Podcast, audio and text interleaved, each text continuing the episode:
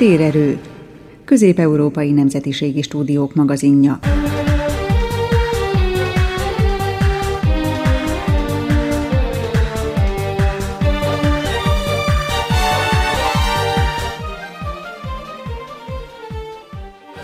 Köszöntöm a térerő hallgatóit. A házigazda ezúttal az Újvidéki Rádió, a stúdióban Rint Paracki Laura.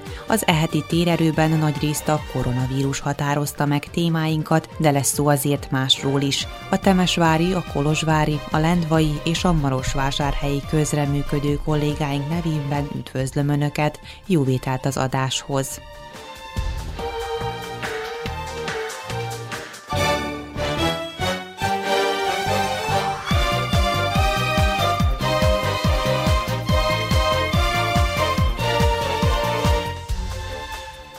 Ezúttal a magazin műsorunkban hallhatnak arról, hogy újraindítják a felvételi előkészítőket a Marosvásárhelyi Orvosi és Gyógyszerészeti Egyetemen.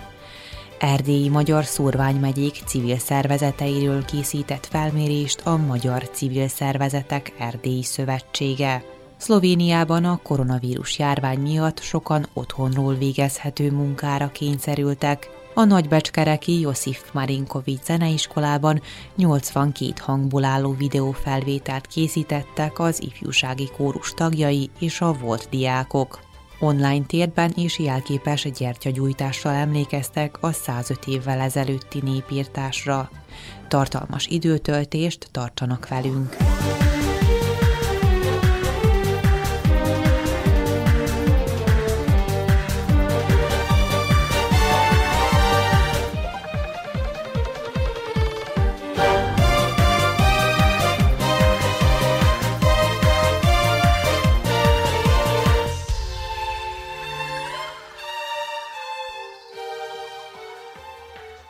A Marosvásárhelyi Orvosi és Gyógyszerészeti Egyetemen e hét végétől, április 26-ától újraindítják a felvételi előkészítőket kémiából és biológiából. A fontosabb tudnivalókról Szilágyi Tibor professzor, az egyetemi szenátus alelnöke, a felvételi bizottság tagja tájékoztat a Marosvásárhelyi Rádiónak Erdei Edit Zsuzsána interjújában.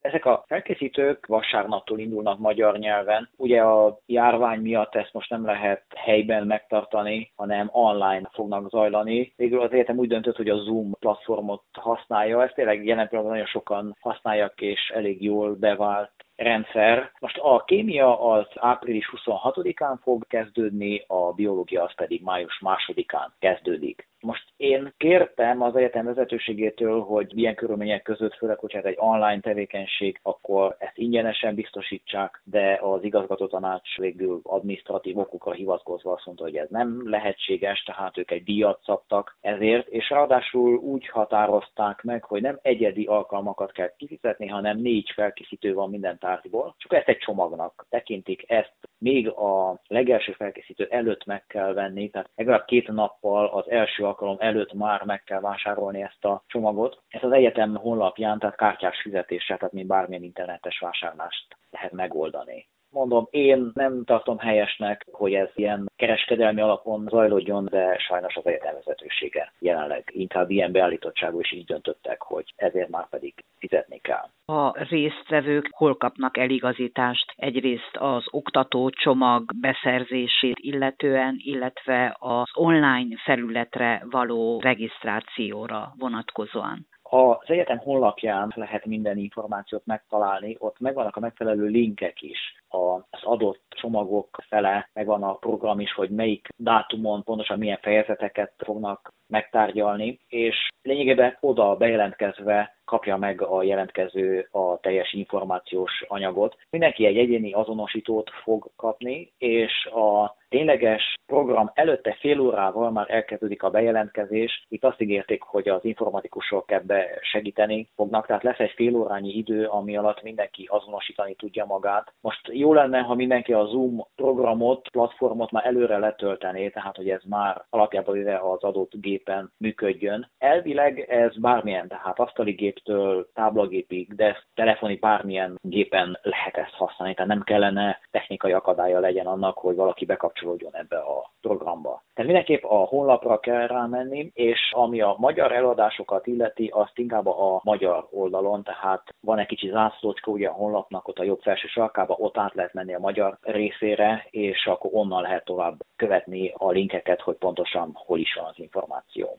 hogyan zajlik majd az online felkészítő? Hát ez még nekünk is egy újdonság, tehát a terv az úgy van, hogy a volt Petromajor épületében állítólag van egy multimédia stúdió, és akkor onnan fogják közvetíteni ezeket az előadásokat, és ha minden jól megy, akkor természetesen lesz lehetőség, hogy kérdezzenek is, tehát hogy ez egy interaktív előadás lesz, tehát aki részt vesz, az vagy írásba, vagy hanggal, ez most megint konkrétan, amikor elkezdjük, akkor fog kiderülni, hogy mit bír meg a rendszer, meg mi az, ami a legcélszerűbb. És a végén lesz egy teszt is, tehát amire valamennyi időt kapnak a résztvevők, hogy kidolgozzák azt a tesztet, és utána pedig azonnal az előadóval akkor meg is tudják beszélni, hogy tulajdonképpen miért az adott válasz volt a helyes vagy nem helyes. Tehát azt reméljük, hogy ez nem egy előre felvett előadás lesz, hanem egy interaktív tevékenység, tehát amennyire ezt így virtuálisan lehet, megpróbáljuk a normál előadást utánozni. Az idei nyári felvételiről, a helyek számáról van-e már információjuk? Egyelőre nem volt semmilyen döntés ezügyben, tehát nem tudunk semmi újat. Várhatóan a tavalyi számok maradnak? Nagyjából a tavalyi számok fognak maradni. Elképzelhetőnek tartom, hogy az orvosinál 140-ről 120-ra csökkentsék az árácsi szakreditáció miatt. Egyéb változásra nem igazán számítunk de hivatalos tájékoztatás ezügyben még nem érkezett. Nem érkezett, illetve ezeket a helyeket a szenátusnak kell jóvá hagynia, és a szenátus egyáltalán nem ülésezett, tehát online szavazás sem volt még kiírva ezügyben. Elképzelhető, hogy magát a felvételit is online módon szervezik és bonyolítják le? Nem tartom valószínűnek. Tehát ha csak valami nagyon-nagyon rosszul nem alakul a járványjal, akkor nem szeretnénk ezt így tartani, mert azért nehéz ellenőrizni tulajdonképpen az identitását annak, aki a vonal túlsó végén van. Úgy, hogy végül a rendes szesszióbeli vizsgákat is átszervezte az egyetem. Két modulba osztották a teljes tananyagot, és már most lényegében két hét múlva online akartak először vizsgáztatni, de aztán rájöttek, hogy ez technikailag nem megoldható biztonságosan, úgyhogy a rendes vizsgák is majd valamikor nyáron, nyáron össze fognak zajlani egy nagyobb összevont vizsga keretében, tehát ott, ahol tétje van a vizsga eredménynek, már pedig a felvételnél ott igazán nagy tétje van, ott nem nagyon lehet ezt online bonyolítani. De egészen biztosan még nem mondom, mert hogy nagyon sok kiszámíthatatlan tényező.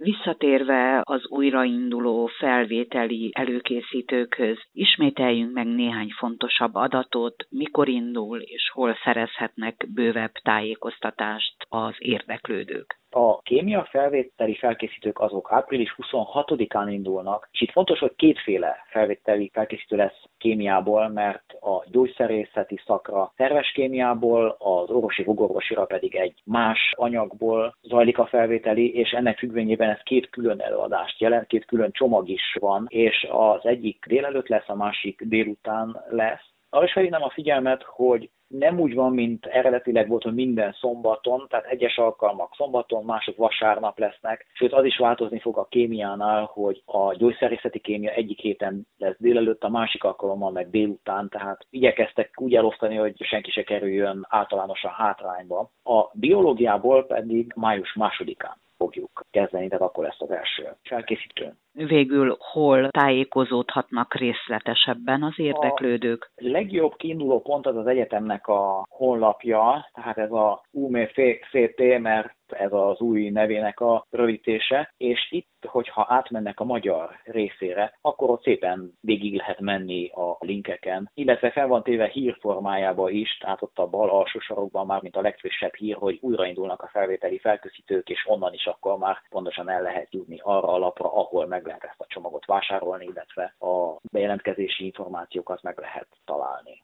Zár be az ajtót, és imádkozzunk együtt, és én látom az arcot. Hiába zárnak el a falak, most tőled. Emlékszem rá, ahogy fogtad a kezem, és járni tanítottál oly. Nem feledem el sosem, ahogy felnőttem veled, köszönöm.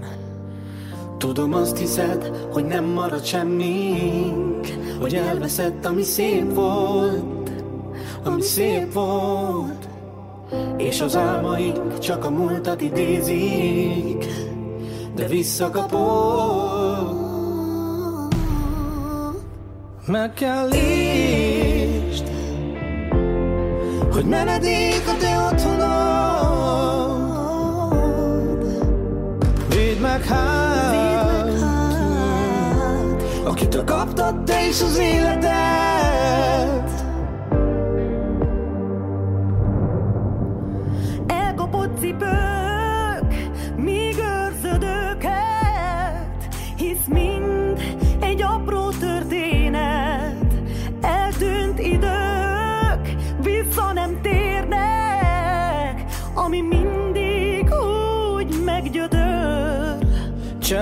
Hagy a lélek, de néha félek, hogy számol helyettünk az idő.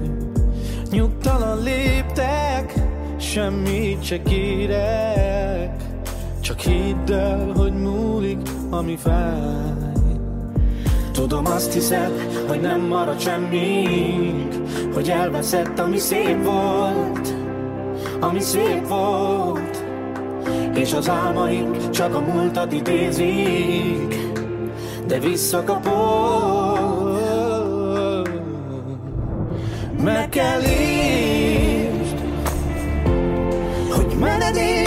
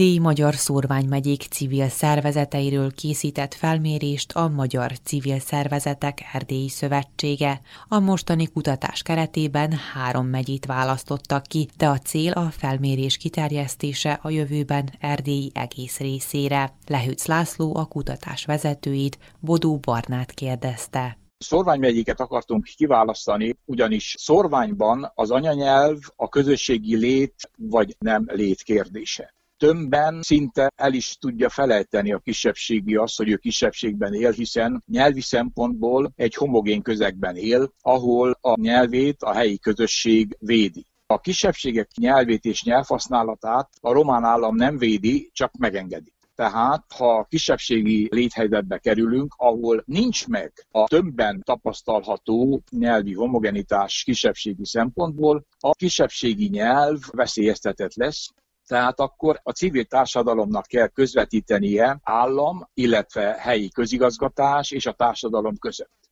Vagyis nekünk a kisebbségi szférában szorványhelyzetben szolgálni és szolgáltatni kell.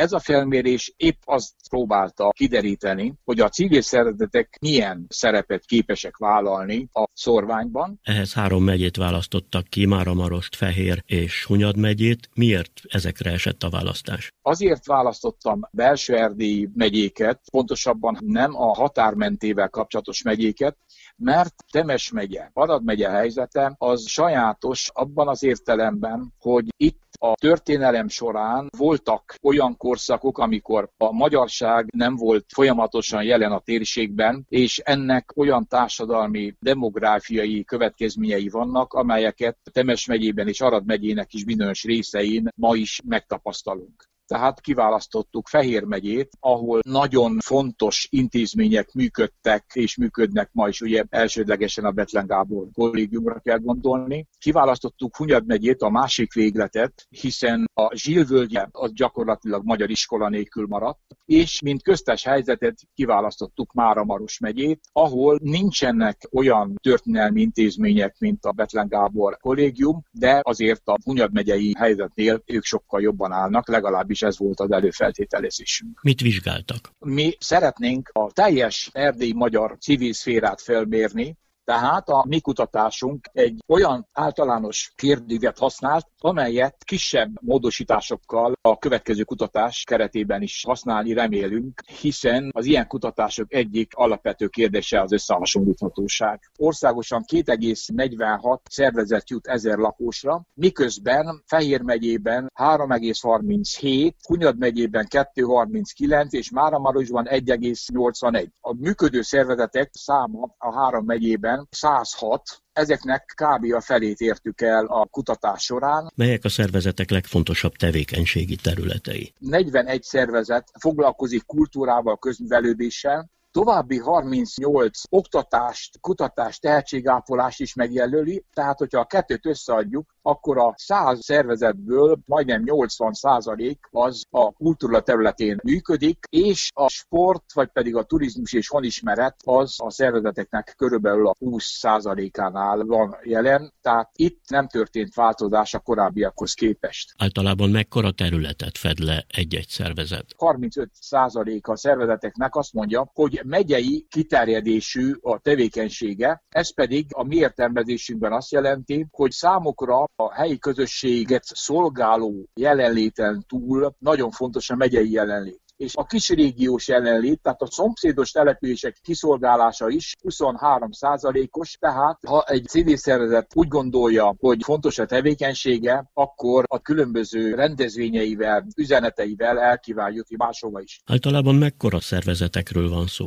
Ezek a szervezetek általában kis szervezetek sajnos, mind a munkatársi kör, mind pedig a szervezetekbe belépő önkéntesek száma alapján azt mondhatjuk, hogy a szervezetek kicsik, munkatársa van 48 szervezetnek, és a 48 szervezetnek átlag munkatársi száma az két és három fő között mozog, ami azt jelenti, hogy gyakorlatilag ezek kis szervezetek. Persze, ha odafigyelünk arra, hogy Bőte Csaba testvérnek itt van az alapítványa, a Dévai Szent Ferenc alapítványa, ahol a munkatársak száma 100 fölött van, és 207 önkéntessel dolgoznak, akkor azt kell mondanunk, hogy ez egyedi eset, hiszen a Dévai Szent Ferenc Alapítványnak a központja van Déván, de körülbelül 30 helyszínen vannak jelen, tehát akkor ezt 30 helyszínre kellene szétosztani, és akkor már az esetszám az más jelent. Mennyire magyarok ezek a szervezetek? Milyen a nyelvhasználatuk? Fehér megyében a szervezeteknek majdnem 90%-a teljes mértékben magyar munkatársakkal és magyarok számára kíván munkálkodni, és a másik véglet az Hunyad megye, ahol több a kevert nyelvű szervezet, ahol a szervezeten belül románul is beszélnek, de itt is a magyarság szolgálat az kiemelkedően magas, tehát igazából ezek a civil szervezetek bizonyíthatóan a magyar közösséget szolgálják. Milyen a szervezetek jövőképe azoké a szervezeteké, akikkel sikerült felvenni a kapcsolatot a kutatás során? Akik azt mondják, hogy teljesen biztosak abban, hogy a közeljövőben pozitív módon folytatják a tevékenységüket, az 40%-ot jelent.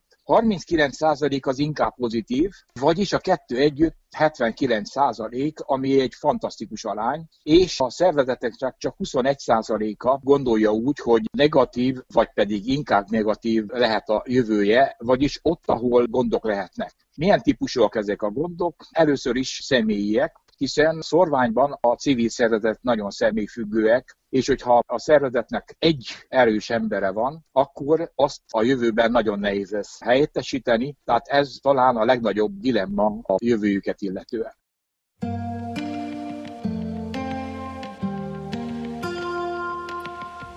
Azt mondod, változtam, és egy darab múlt sincs a mostomban pedig. Ahol a szívem régen volt, azóta is pont ott van. S úgy dobban, ha eszembe jut, ahogy megígérjük, hogy jók leszünk. Jön az este, jön az éjjel, mi még egy lapáttal ráteszünk. Felráz a levegő, és elsodor a szél.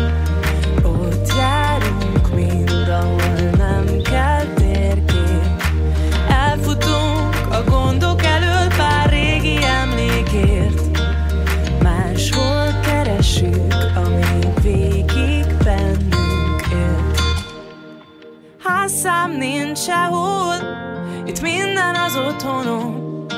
A hullámok törik meg, ami szürke és monoton. Házszám nincs sehol, itt minden az otthonom. Ugye a hajnal majd mindent elpakol. Bezár a város, kinyit ez a vidék, Is mi adjuk az éjszaka színét. Tópart és az állomás Mindenki itt van, senki más. Úgy táncolok, ahogy én akarok És észreveszem azt a pillanatot Mikor életre kelt a táj. Életre kelt a táj. Felráz a levegő És a szél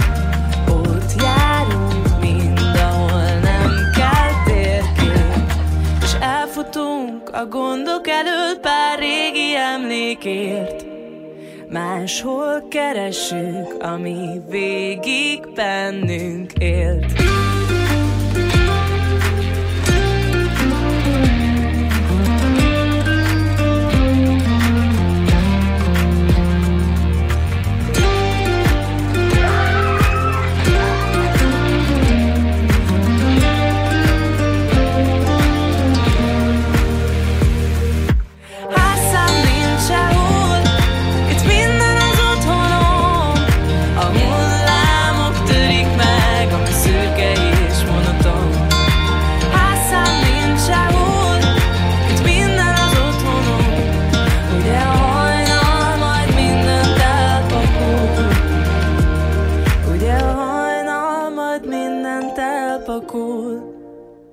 A munkajogi törvény már hosszú ideje lefektette az alapokat Szlovéniában, a koronavírus járvány viszont az otthonról végezhető munka gyakorlati megvalósítására kényszerített nagyon sok alkalmazottat az elmúlt hetekben, és fog is még a továbbiakban az országban. A gazdaság és a közszféra területén dolgozók egyaránt új kihívások elé néztek, amelynek eleget is tettek. Horváth Alenka is azok közé tartozik, akik otthonuk egy részét kényszerültek átalakítani munkahelyé. Az új körülményekről, helyzetről ekép vallott Bukovec Évának, a Muravidéki Magyar Rádió újságírójának. Én a Vokatel vállalatnál dolgozom telefonos ügyfélszolgálati munkatársként a szlovén és magyar ügyfelek, illetve vásárlók részére. Egyben fordítok is a vállalat számára. Most a vállalatnál kb. négy éve vagyok. Mariborban van az ülésünk, úgyhogy Mariborban dolgozunk. Most a munkaidőnk az 8-tól ö, 16 óráig van, Úgyhogy reggel, amikor munkába jövünk, elkezdjük, válaszolunk az e-mailekre, a Facebookon is válaszolunk az ügyfeleinknek, utána elkezdjük a hívásokat, visszahívjuk a vevőinket, akik hívtak bennünket, és utána természetesen akkor azokat is felhívjuk, akik rendeltek nálunk, és egyeztetünk a kiszállítással kapcsolatban. Ez egy olyan munka tehát, amely gyakorlatilag ugye otthonról is megoldható. Így talán nem volt nehéz az átállás. A járvány közvetlen kezdetekor döntött úgy a vállalat vezetősége, hogy otthoni munkára küldi az alkalmazottakat? Igen, ami azt illetve már az elején otthonról kezdtünk dolgozni, úgyhogy most már több mint egy hónapja dolgozunk otthonról. Ami azt illeti, a mu- munka az ugyanaz maradt, igaz, egy kicsit meg kellett szokni az új helyiségeket, de másképp minden változatlan. Alinka esetében ez a helyiség megszokása azt is jelenti, hogy Mariborból Dobranakra költözött. Mi az, amit meg kellett szokni? Amit meg kellett szokni az az, hogy, hogy más szobában vagyok, illetve hogy nincs minden kéznél, ami a munkahelyünkön volt. Ami azt illeti a hazaiakkal, illetve a szülőkkel és a testvéremmel is megbeszéltük, hogy amikor dolgozom, addig mindenki békében hagy, és utána négykor, amikor végzek, akkor pedig kijövök, és lehet társalogni. És az emberbe azért úgy nem incselkedik az a kis ördög, hogy azért mondjuk 10 órakor, 11-kor fölállok, vagy délután kettőkor, aztán kimegyek, körülnézek? Ami azt illeti nálunk például igaz, hogy úgy van, hogy nekünk szünetünk is van, amit uh, bármikor kivehetünk magunknak, mert természetesen telefonos beszélgetések nem olyan, nem annyira könnyűek, és azért néha szükségünk van egy kis szünetre. Úgyhogy igaz, hogy akkor közben azért kimegyek egy kicsit a levegőre, 15 percre, és megyek akkor vissza dolgozni, és uzsonánk is normálisan van, úgyhogy kivesztük magunknak azt a, nálunk úgy van például háromnegyed órát, egy órát. Ez e, természetesen már, mint a munkahely változást, az ügyfelek nem észlelték, ugye? Nem, ami azt illeti igaz, hogy nagyon sokan megkérdezik, ha otthonról dolgozunk, de másképp pedig ők nem jöttek rá, igen, hogy bármi más lenne, mint előbb volt. Hogyan miként tartják a kapcsolatot a munkatársakkal, illetve hiányoznak-e? Igen, hiányoznak, mert azért már megszoktuk, hogy minden nap együtt voltunk és társalogtunk is. Most például a kommunikációt a Slack kommunikációs platform segítségével tartjuk. Ott mindenkivel beszélgethetünk, van egy csoportos beszélgetés, ahol mindenki írhat, illetve van úgy is, hogy külön is írogathatunk egymásnak, illetve ha bármire bárki bárkinek szüksége van. És folyik-e valami ellenőrzés, tehát a munkaadók ellenőrzik-e, hogy az alkalmazottak hogyan miként dolgoznak? Most, ami azt illeti nálunk, igen, mi a nap végén elküldjük e-mailben, hogy úgy mondom, hány hívásunk volt, mennyi emberrel beszélgettünk, és stb. Úgyhogy így azért igen, egy kicsit azért ellenőrzik, hogy dolgozunk, illetve ha minden el van végezve, illetve úgy mondom, mivel azért nálunk úgy van, hogy a csomagokat fel kell adni, látják természetesen, hogy dolgozunk, mert ha nem dolgoznánk, a csomagokat nem tudjuk feladni. Hogyha adva lenne a lehetőség, hogy így folytassa a munkát, vállalná, vagy inkább a korábbi rendszert szeretni vissza? Hát nem tudom, egy kicsit azért úgy mondom, hogy szerintem igen, tudnám vállalni ezt a dolgot is, hogy otthonról dolgozom, mert mondom, nálunk nem gond, mert megvan minden, amire szükségem van, de igaz, hogy szerintem azért hiányoznának a munkatársaim, és egy kicsit azért az a környezetváltozás, hogy nem vagyunk egész nap itthon, hanem hogy egy kicsit kimozdulunk, és mondom, környezetet változtatunk. Ezek szerint várja, hogy visszaálljon a régi rend? Hát igen, most már igen, egy kicsit. De jó, most ha egy kicsit még egy-két hét így lesz, az sem lesz gond.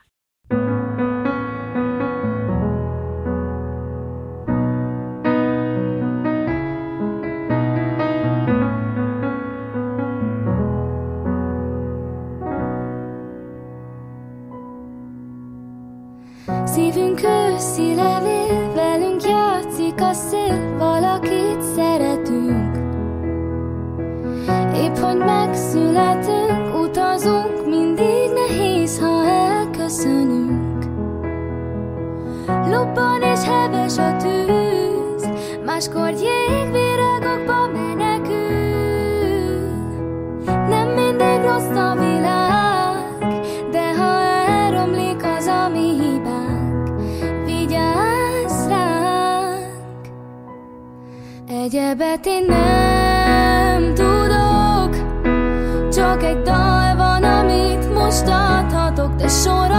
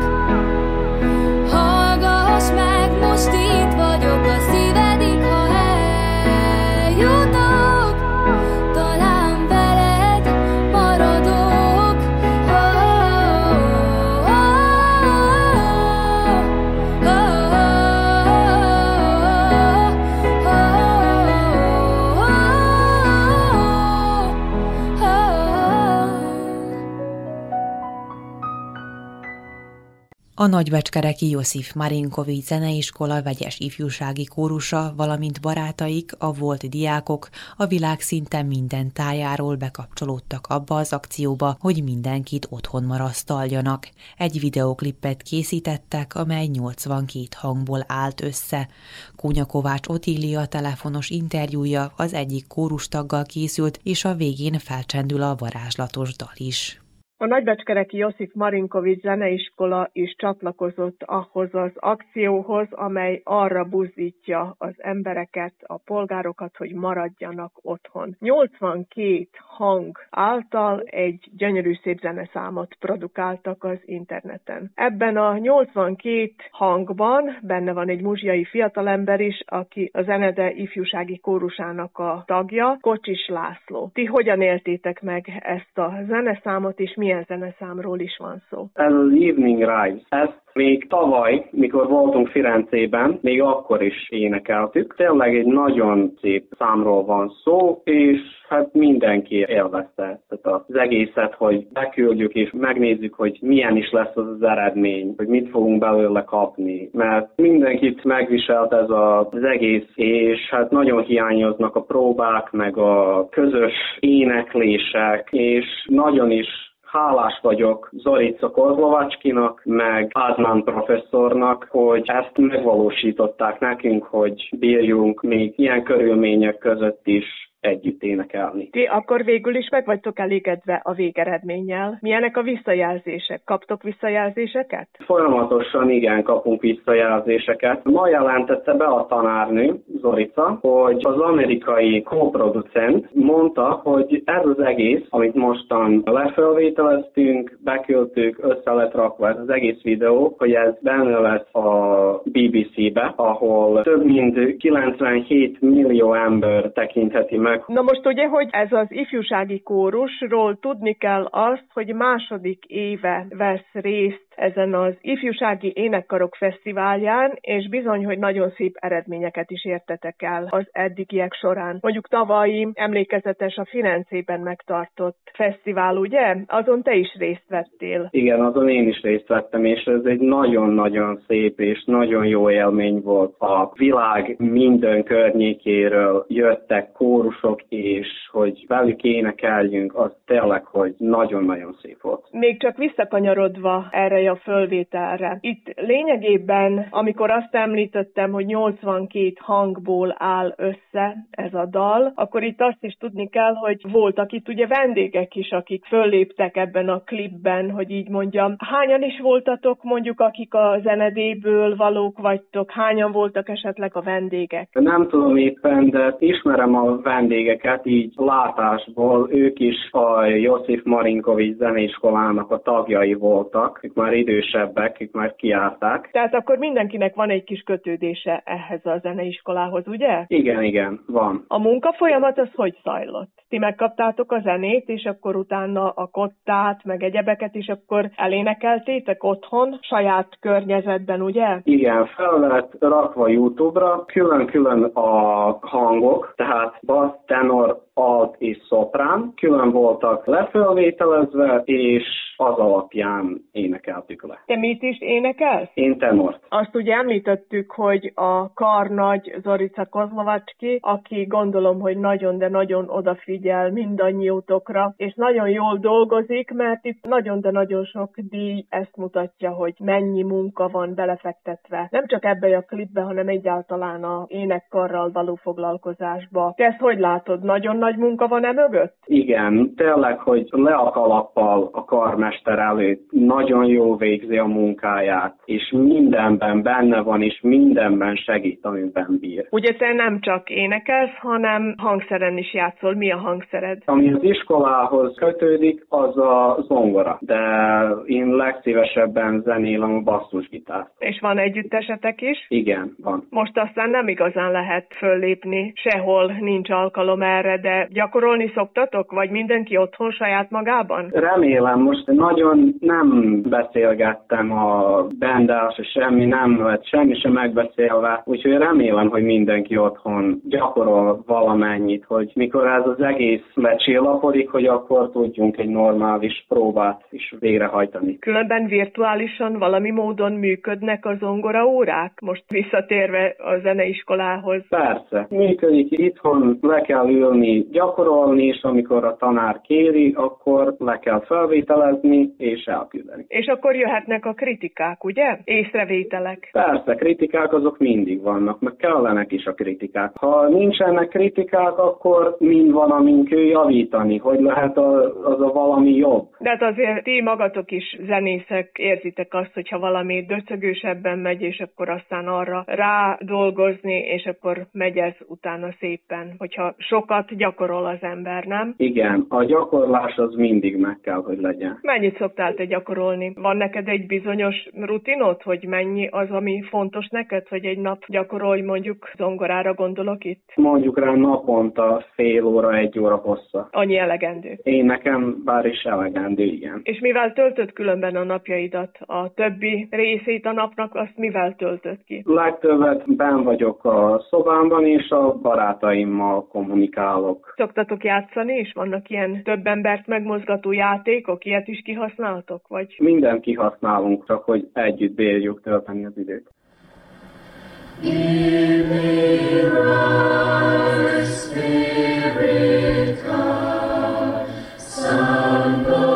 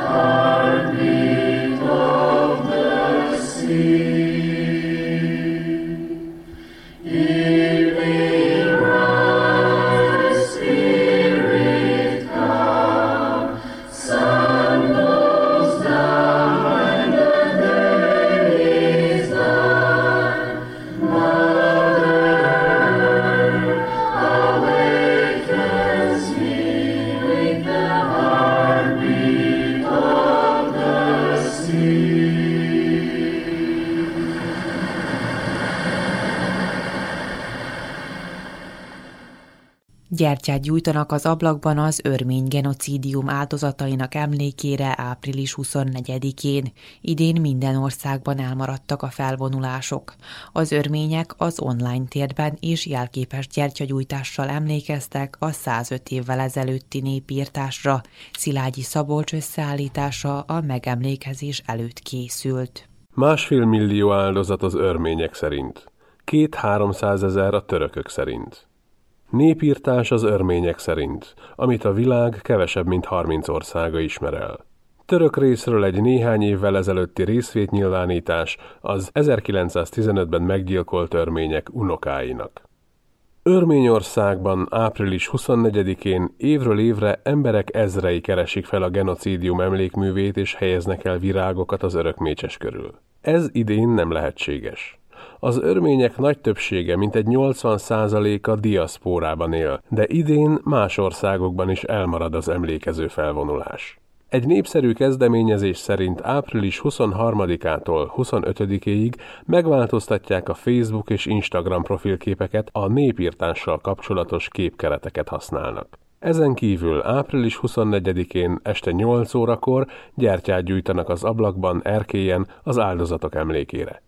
Dajbukát László szamosújvári származású erdélyi örmény, aki már tíz éve Örményországban él őt hallják. Nem is személyes, de nem is intézményes dolog, hanem ez több embernek is megfordult a fejében. Ezt nem én találtam ki, hanem ez így aránylag terjeng nálunk az interneten, mivel hogy minden évben április 24-én felszoktunk menni a genocidium emlékműhöz, és néhány szál virágot helyezünk el az emlékműnél, ami ugye az idén nem lehetséges a vírus miatt több mint száz évvel a genocidium után az örmény emberek mit tartanak hangsúlyosabbnak? Az emlékezést, vagy azt, hogy valamilyen módon jusson el oda, hogy mindenki elismerje, hogy az volt, és szűnjenek meg a viták, meg a kérdések nyilván elsősorban török oldalról ennek kapcsán. Ez egy nagyon komplex dolog, hát nyilván, hogy nekünk az fáj a legjobban, hogy a világ nagy része nem ismerte el, 20 valahány ország ismerte el csak eddig hivatalosan. A leges legfontosabbnak tényleg azt tartjuk, hogy elismerje a világ ezt a genocidiumot, mivel hogy mai napig nem hevertük ki Örményországban is. Például alig találsz olyan valakit, aki valakiét neveztette volna el, nagyapját, dédszülejét neveztette volna el a genocidiumban de ugyanakkor meg nyilván nagyon-nagyon fáj nekünk az elvesztett területeink is, meg a megsemmisített kulturális örökségünk is. Ezt úgy kell elképzelni, hogy Nyugat-Örményországban ezelőtt száz évvel majdnem 2500 templomunk volt, és 491 kolostorunk, amiből ma öt maradt meg. A többit lerombolták. Az 1915. április 24-én kezdődött örmény genocidium máig megosztja a világot. Csupán 29 állam tartja népírtásnak. A török köztársaság hivatalos álláspontja szerint az örmények áttelepítésekor bekövetkezett haláleseteket nem lehet népírtásnak nevezni. Orán Pamuk Nobel-díjas török regényírót büntetőjogi eljárásnak vetették alá, miután egy interjúban azt állította, hogy egy millió örményt öltek meg. Az örmény nemzetiségű újságírót Hrandinket háromszor fogták perbe a törökség rossz hírbehozásáért, mert bírálta a török államot az örmény genocidium tagadása miatt. 2007-ben egy török ultranacionalista agyonlőtte. Az ügy azóta is tisztázatlan. Hogyan tekintenek ma az örmények a genocidiumra? Erről beszél Dajbukát László. Ez egy élő dolog, ez nem csak az én személyes véleményem, de az én véleményem is az, hogy a genocidium az mai napig nem fejeződött be. Szóval a törököknek, ha ma is alkalmuk adódna arra, hogy befejezzék a genocidiumot, akkor be is fejeznék. Élő példa erre Hrant Dink, akit több mint tíz évvel ezelőtt öltek meg Isztambulban. Élő példa erre az azeri törökök által végzett gyilkosságok. Úgyhogy ez egy élő dolog a genocidium. Ez nem igaz, hogy 1915 és 1923 között zajlott le. Hát igen, hivatalosan így van, de mai napig folytatódik és mai napig Törökország tagadja, és mai napig a világ nem ismeri el, aminek a legfőbb oka az, hogy Törökország azért egy nagyhatalom, NATO tag, meg gazdaságilag is sokkal erősebb, mint mi, ezért nyilván, hogy a politikában ez számít, és az országoknak nem áll érdekükben újat húzni a törökökkel, ezért inkább nem ismerik el. Az, hogy mennyire politika függő, talán az jellemzi a legjobban, hogy amikor az Egyesült Államok tavaly elismerte, akkor pillanatnyilag rosszban volt Törökországgal, és ahelyett, hogy a kegyeletről szólt volna, egy aktuál politikai gesztusként is értékelhető. Pontosan, sőt, inkább úgy értékelhető, szóval ezt a genocidiumot különböző kormányok mai napig a törökökkel való viszonyukban használják fel. Hogyha törökökkel rossz a viszonyuk, akkor avval fenyegetőznek, hogy elismerik az örmény genocidiumot. Ha végül elismerik, akkor Törökország nyilván hisztériába esik, és visszahívja a nagykövetét, cirkuszol, hogy hazugság, és ez nem felel meg a történelmi valóságnak, holott több millió dokumentum bizonyíték van arra, hogy ez megtörtént. Hogy mi történt? Nagyon röviden, az oszmán birodalom belépett az első világháborúba, és katasztrófával végződő hadjáratot indított az oroszok ellen. A tragédiáért az örményeket hibáztatták, mert az oroszok pártjára álltak. 1915. április 24-e éjjelén az oszmán kormány kivégeztetett körülbelül 250 örmény értelmiségit. Ezt a dátumot tekintik a genocidium kezdetének. Később összegyűjtötték az örményeket, hogy új otthonba költöztessék őket, ami valójában a szíriai és iraki sivatag koncentrációs táborait jelentette.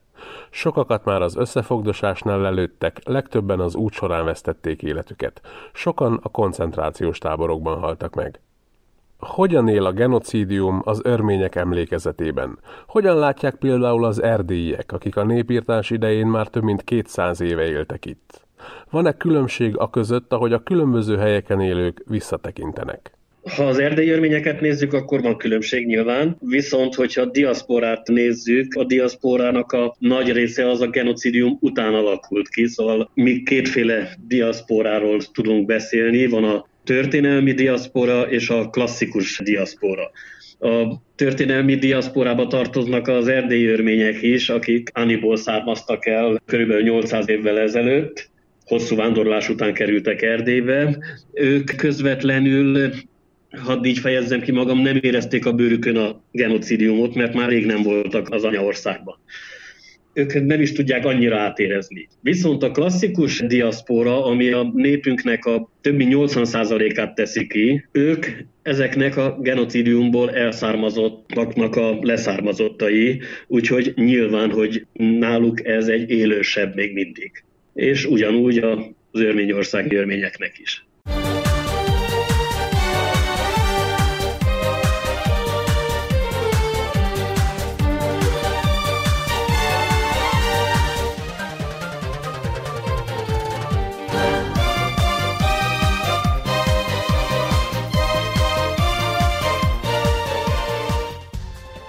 Ezzel a mai térerő véget ért. Az újvidéki stúdióból mondok köszönetet a Temesvári, a Kolozsvári, a Lendvai és Marosvásárhelyi riportok írt a kollégáknak. A szerkesztő Rint Paracki Laura búcsúzik önöktől, segítségemre volt Juhász Andrea kolléganő. A viszont hallásra egy hét múlva, ugyanitt, ugyanebben az időben egy másik Kárpát-medencei stúdióból.